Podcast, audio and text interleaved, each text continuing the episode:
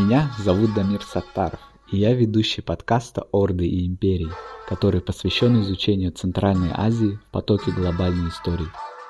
Хотя колониализм существовал с древних времен, эта концепция наиболее тесно связана с европейским колониальным периодом, начинающимся с 15 века, когда некоторые европейские государства создали колонизирующие империи. Особенно выделяется Британская империя, которая стала крупнейшей империей в истории и оставила длительное культурное влияние по всему миру. Определение колониализма часто делает упор на экономическом господстве, но сейчас мы часто осуждаем колониализм именно за это культурное влияние, которое стало пагубным для колонизированных народов. Сегодня вопросы сравнительного колониализма мы обсуждаем с профессором антропологии Назарбаев университет Алимой Бесеновой.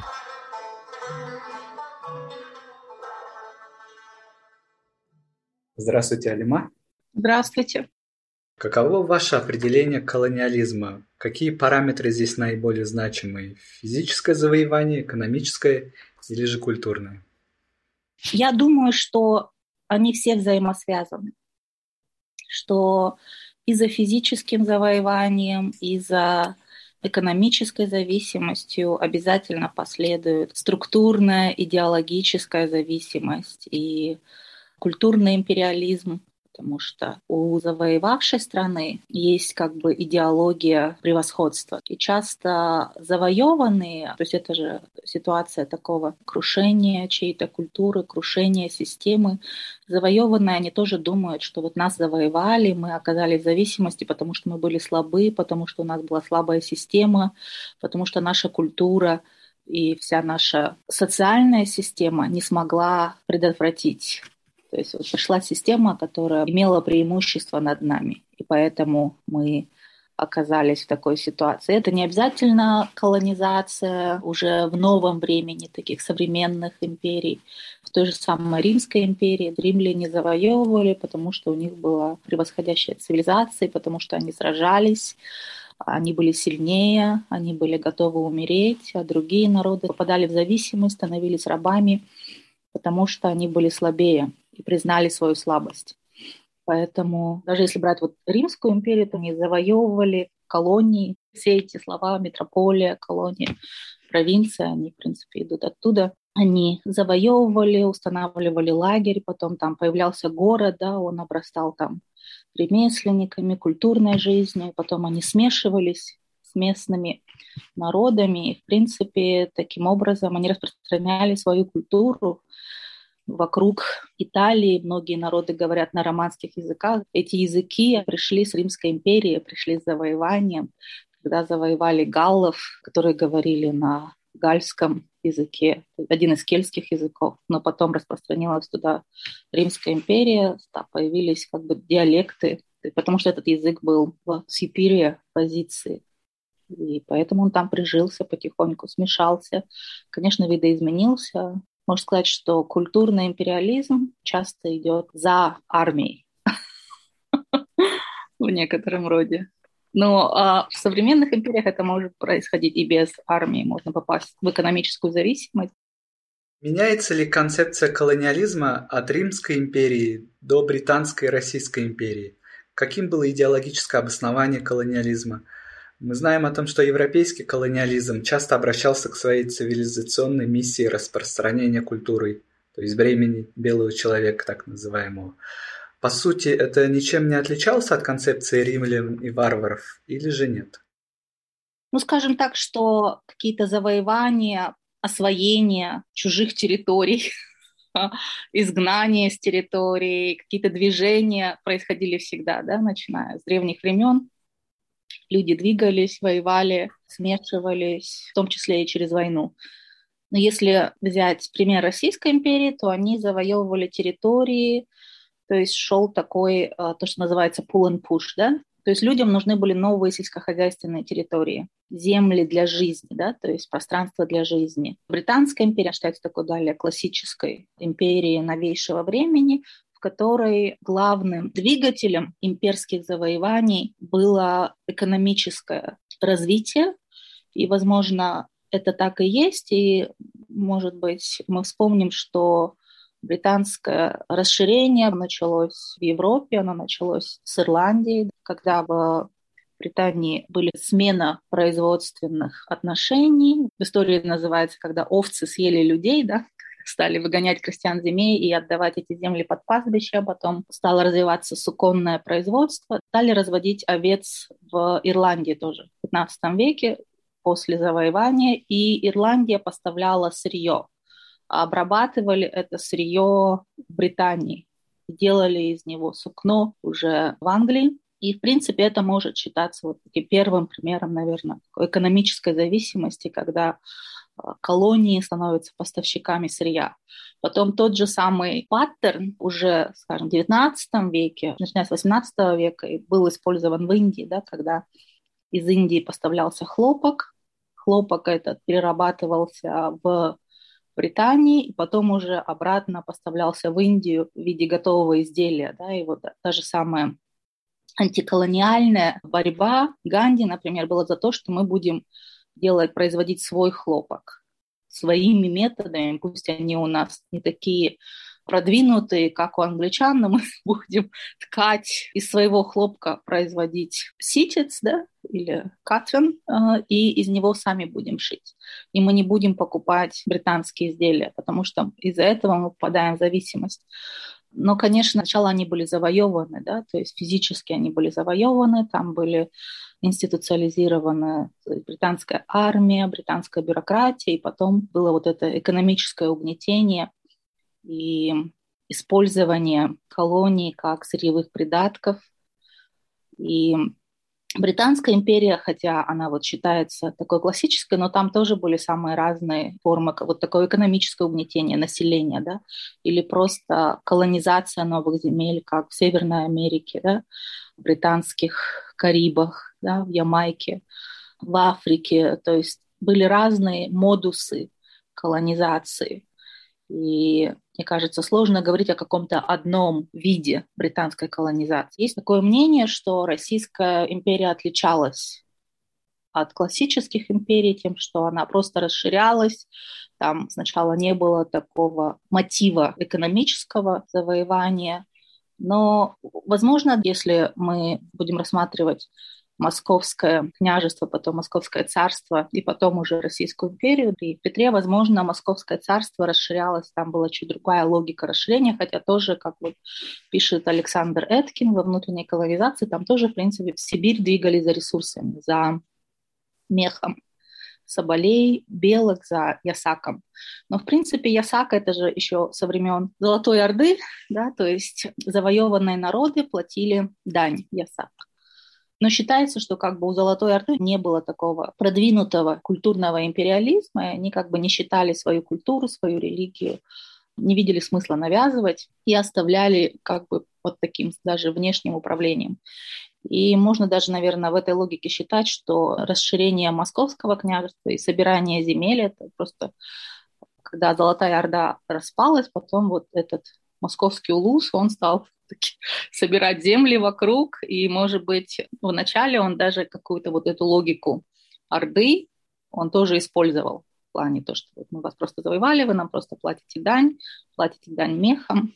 А вот эта европейская идеология освоения и насаждения европейской цивилизации, возможно, начинается с Петра Первого, когда считается, что вот мы, европейцы, несем эту правильную организацию, цивилизацию и культуру другим неевропейским, азиатским, ну, в случае России, азиатским народам. Хотя империя расширялась же и на Запад тоже.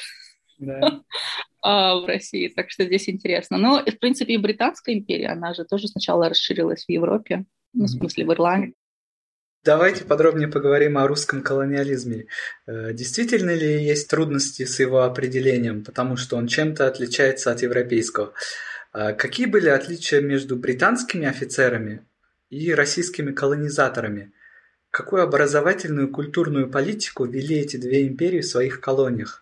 И как обстояло дело с модернизацией и эмансипацией местного населения в период колониальной политики двух империй?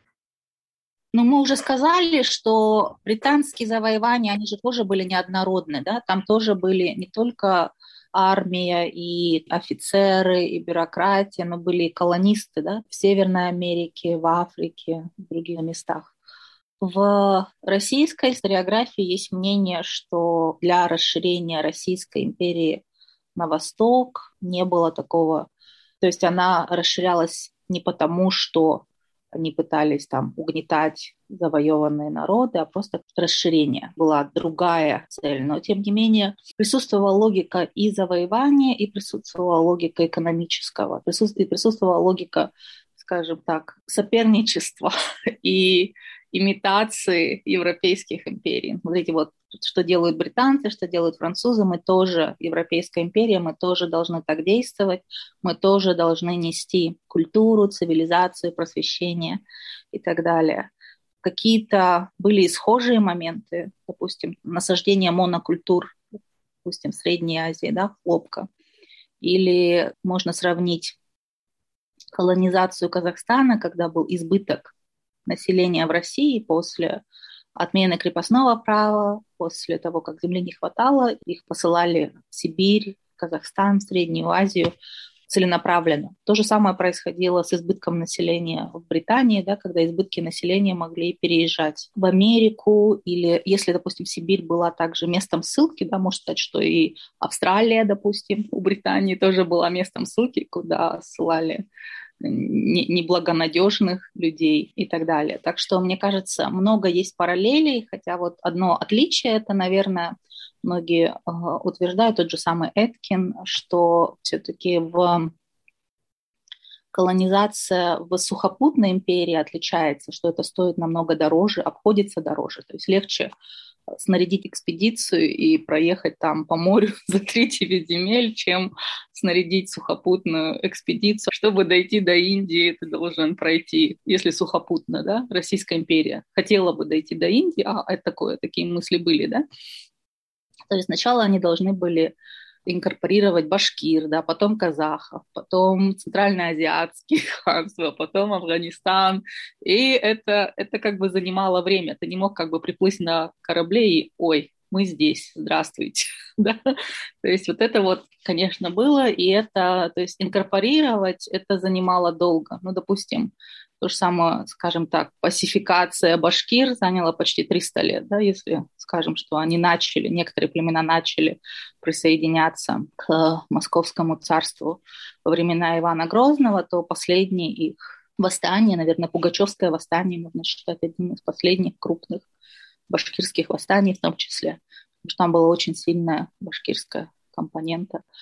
Потом уже, когда вот эта территория более-менее успокоено. Туда потом уже в конце 18 века, в 19 веке туда едут, и в 20 веке начать, туда едут колонисты, да, то есть они эти земли инкорпорируют. То есть сначала происходит такое просто признание, да, башкир, казахов и такое внешнее управление, да, в том числе и через элиту, а потом уже идет более такое плотное освоение. Да? Ну, такое же, как что произошло с казахами. Да? Сначала они управлялись через собственных ханов, да? потом через собственных ага-султанов, а потом уже после того, как были завоеваны центральноазиатские ханства, они стали управляться через российскую военную администрацию, уездных начальников, и казахское управление осталось только на уровне волости, что, в принципе, ну, где-то уровень района сегодняшний.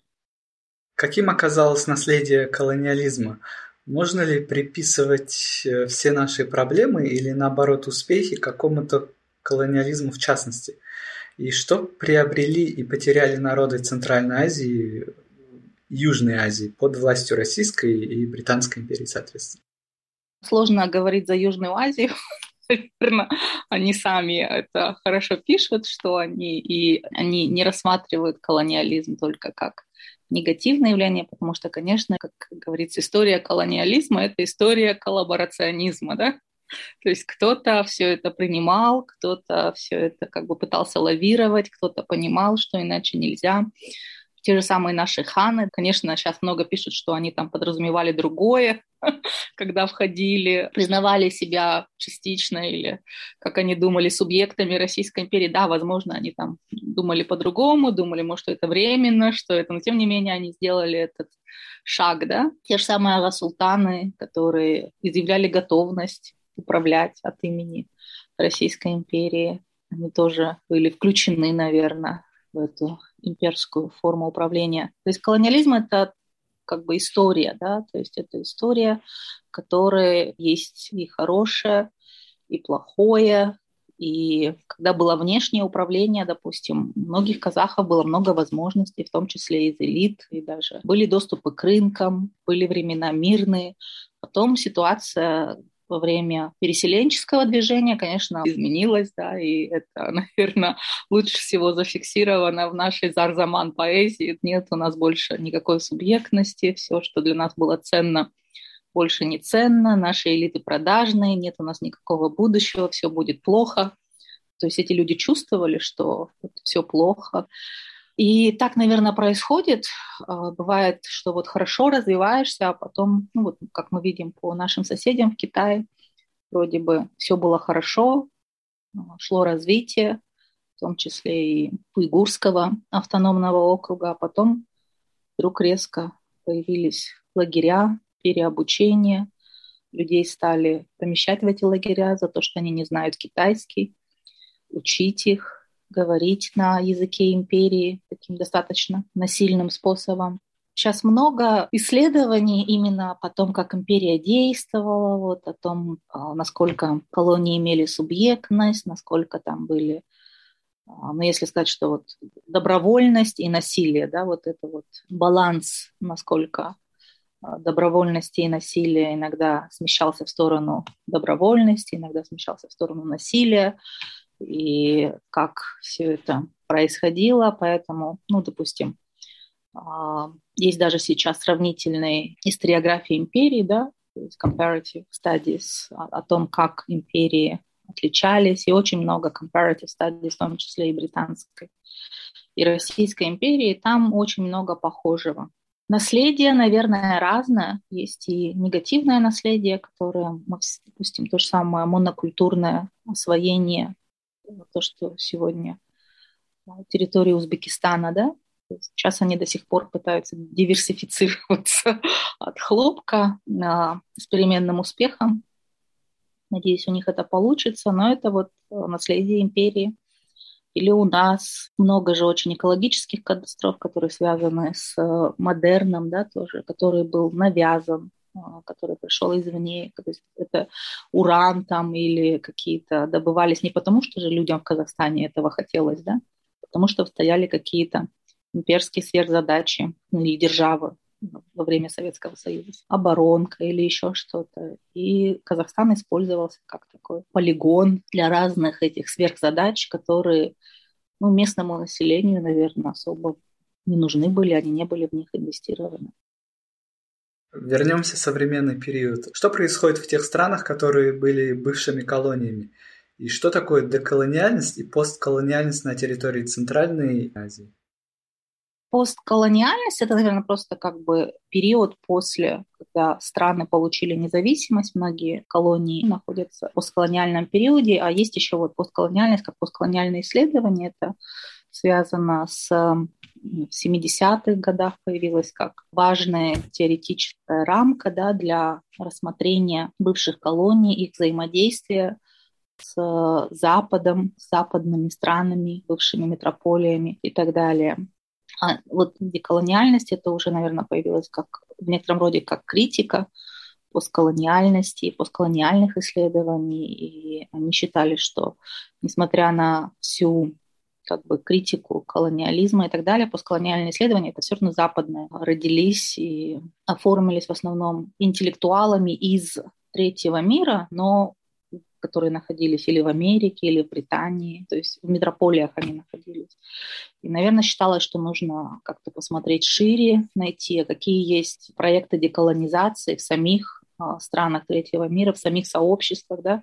Одно из движений деколониальных исследований, Уолтер Миньола, Мадина Тластанова, с ним тоже это вот о том, как сами сообщества а, в Латинской Америке пересматривают. И что интересно, в деколониальных исследованиях у них очень такое критическое отношение к постколониальному государству. Но это, наверное, такой латиноамериканский опыт, да, потому что все-таки там государство несколько иное, Действительно, оно находилось такой в экономической зависимости от Америки, и местные сообщества, местные люди часто эксплуатировались там корпорациями и так далее, в том числе через государство. Государство поддерживало это. Ну и, как мы видим, существует такой распад этого государства, недоверие этому государству, насилие. Но все-таки мне кажется, что у нас в Центральной Азии чуть другой опыт нациестроений, потому что оно было связано с самым Советском Союзе, было нациестроение, то, что называется государственный эволюционизм, они считались народами, которые должны перейти в нации и так далее. Есть же книга «Империя позитивного действия», да, то есть нужно было их как бы развивать и так далее. Мне кажется, это вот осталось то, что эти государства, которые превратились, эти бывшие республики, у них есть такой даже антиколониальный мотив. Какие проблемы мы могли бы выделить в отношении к своему колониальному прошлому местного населения в Центральной Азии? Достаточно ли развивается наука в отношении постколониальности или деколониальности? И надо ли нам увеличивать просвещение в этом смысле направлении? Мне кажется, это вот историю надо оставить историкам, в Казахстане у нас, вы чувствуете, наверное, что у нас очень огромный интерес к изучению истории, да, к тому, что нельзя было в такой же степени изучать в Советском Союзе, допустим, историю казахских родов или Золотой Орды или чего-то такого местного. Есть такая книга известная Эрика Вулфа, называется Europe and the people without history. То есть есть Европа, есть остальные восточные и другие народы, у которых, в принципе, истории нет, у них там есть традиции и так далее, но динамики такой исторической у них не было. И как бы хотя, и мне кажется, вот это в этом плане сейчас все больше интереса, допустим. Я когда училась в школе, я там знала, может быть, наизусть историю французских королей, там, Валуа, Бурбонов, но я не знала в такой же степени историю ханов Золотой Орды история, она не должна быть просто историей династии, историей ханов, то есть еще социальная история, да, что люди делали, как они занимались, как менялось их. А. И, в принципе, на нашей территории же тоже много менялось, да, в плане хозяйствования, в плане каких-то технологий. Ну вот часто связывают там казахская традиция, там, и представляют, что традиция это что-то такое неизменное, тысячелетнее, там, исконно-посконное. Но история тоже были в процессе истории, тоже была динамика, тоже тут расширялись, сужались. Джунгары у нас 200 лет жили здесь на востоке, да, тоже шло движение какое-то, расширение, изменение тех же самых кочевых маршрутов, кочевого хозяйства, технологий, в том числе связанных с лошадьми или связанных с оружием или связанных с какими-то другими хозяйствованием, да, то есть очень много всего менялось. И мне кажется, вот эту вот динамику нам интересно узнать, да, как менялись роды, как они собирались в союзы, что происходило. Мне кажется, вот к этому огромный интерес именно к такой собственной истории. Полагается, что мы тоже всегда были частью глобального мира. То, что происходило здесь, в степях Евразии, оно имело огромное влияние на то, что происходит а, иногда отрицательно. Считается, что, не знаю, что там чума а, от нас а, пошла да, на Запад или, или какие-то достижения ну, вот, в, в том же самом конском снаряжении, да, которые меняли мир абсолютно. И это здесь происходило, потому что мы это видим по захоронениям, да, сакским, скифским, сарматским захоронениям. Ну, это такое разделение произошло, мы говорим о саках, украинцы говорят о скифах, а россияне говорят о сарматах. Но а, мы видим по их захоронениям, по археологическим находкам, что сильные изменения произошли в снаряжении, в хозяйствовании и так далее. И эти изменения имели огромное влияние на историю. Мы тоже были частью мировой истории всегда. Мне кажется, вот это вот новое видение, что мы центр, мы не периферия, мы тоже один из центров мировой истории, это вот важно важный такой деколониальный посыл. Не мешает ли доколониальная оптика необходимости модернизации, которая зачастую равна европеизации и вестернизации? Если модернизироваться по-азиатски, там тоже много проблем. И вообще нужно ли нам модернизироваться для развития? И как совместить современное развитие и национальную самобытность? У нас еще вот, мне кажется, это с советского периода сформировалось такое противопоставление традиции модерна. То есть, чтобы попасть в модерн, нужно преодолеть какую-то собственную в основном не европейскую, а азиатскую традицию. А модерн – это вот обязательно хорошо, там вот технологии, там это. И мне кажется, мы должны эту оптику менять. Ну, во-первых, как я уже сказала, традиция всегда меняется. Традиция – это не что-то там тысячелетнее, исконно-посконно. да? То есть традиция меняется вместе истории в зависимости от социальной среды. Да? То есть традиция – это адаптация к среде и к истории. Это вот отношение к традиции. Теперь, что касается модерна. Ну, во-первых, нужно понимать, что модерн, мы понимаем, часто превратно понятно, да, и часто мы думаем, что модерн – это все, что вот новое, все, что пришло с Запада, и оно обязательно правильное, но у нас уже есть история модернизации, да, мы, мы видим, что как бы то, что считалось как, как бы модерн, э, современным, суперсовременным, оно потом вдруг становится не очень. Ну вот та же самая э, модернизация угольная, да, которая у нас происходила, это же был такой рывок, но сейчас мы видим, сейчас нам говорят, что это плохо, что мы уголь это как бы углеродное, а, мы загрязняем атмосферу, это плохо, вот. Ну и это как бы один из примеров. Другой пример может быть, я не знаю, помните ли вы, в советское время, помню, когда был ребенком, мы приходили в магазин, и там не было пластиковых пакетов. И пластиковые пакеты, это считалось, о, круто, пластиковый пакет. То есть пластика не было, а пластик пришел как тоже как какой-то модерн, да, как такая новая технология. И что-то, а у нас все было там стеклянное, бумажное, деревянное. И люди думали, что вот западное – это крутое, жвачка, пластиковые пакеты, еще что-то, но это не обязательно же хорошее, да, то есть нужно очень и к технологиям, и к тому, что продвигается как модерн, нужно относиться очень осторожно, да, потому что мы не знаем, какие-то негативные эффекты могут быть у этого нового модерного, и мы не знаем, насколько это хорошо для нас и подходит ли это. И вообще вот это разделение традиции модерна неправильное, то есть мы, получается, всегда в своей традиции каким-то образом оторваны от модерна, хотя мы тоже были, можем быть на передовой, да, то есть модерн, оно на самом деле часто зыждется на какой-то традиции, да, институции, которые считаются современными, они, в принципе, часто стоят на какой-то традиции на Западе. И на Востоке сейчас идет такой экономический бум именно на Востоке, в Китае, в Юго-Восточной Азии, это тоже связано часто с их традициями. Поэтому нельзя вот как у нас для того, чтобы нам попасть в модерн, нам нужно нашу традицию. И часто эту традицию, допустим, путают с архаикой, потому что и это совершенно неправильно, потому что у традиции есть очень сильный такой конструктивный потенциал именно для развития, для достижения современности и так далее. Сегодня есть ли страны, которые подходят под определение колоний? И вообще колониализм мертв или может возродиться в новой форме с возрождением империи? Сложно ответить, но считается, что, в принципе, сегодня меньше такой прямой хотя а, в связи с событиями на Украине, наверное, а, уже надо будет оговариваться, потому что а, что там происходит, это что, что это? Это Empire Strikes Back или это, наверное, в будущем историки будут определять то, что происходит. Но, ну, по крайней мере, из речи Владимира Владимировича Путина, исторической речи 21 февраля, можно было понять, что как бы вот была Российская империя, да, а потом во время Советского Союза пошли по неправильному пути, стали их поддерживать, и вот он результат взращивания национализма, распад империи, который надо остановить. То есть, возможно, это такой ресентимент в этом присутствует.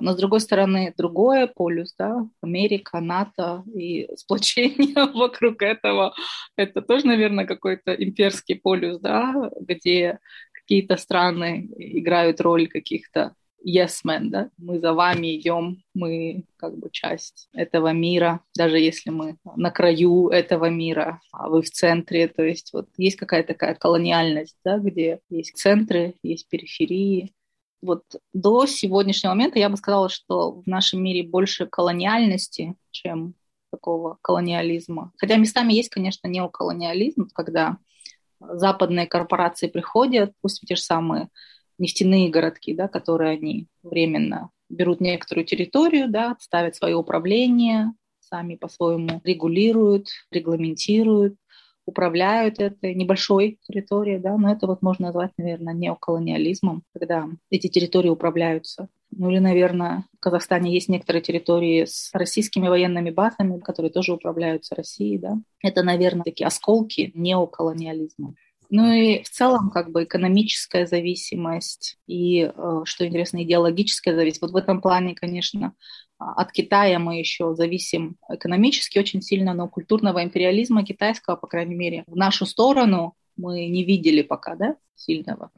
Мы не считаем, что вот какие-то культурные тенденции оттуда мы должны перенимать или еще что-то. Вот это вот тоже интересно. Спасибо вам большое за интересную беседу.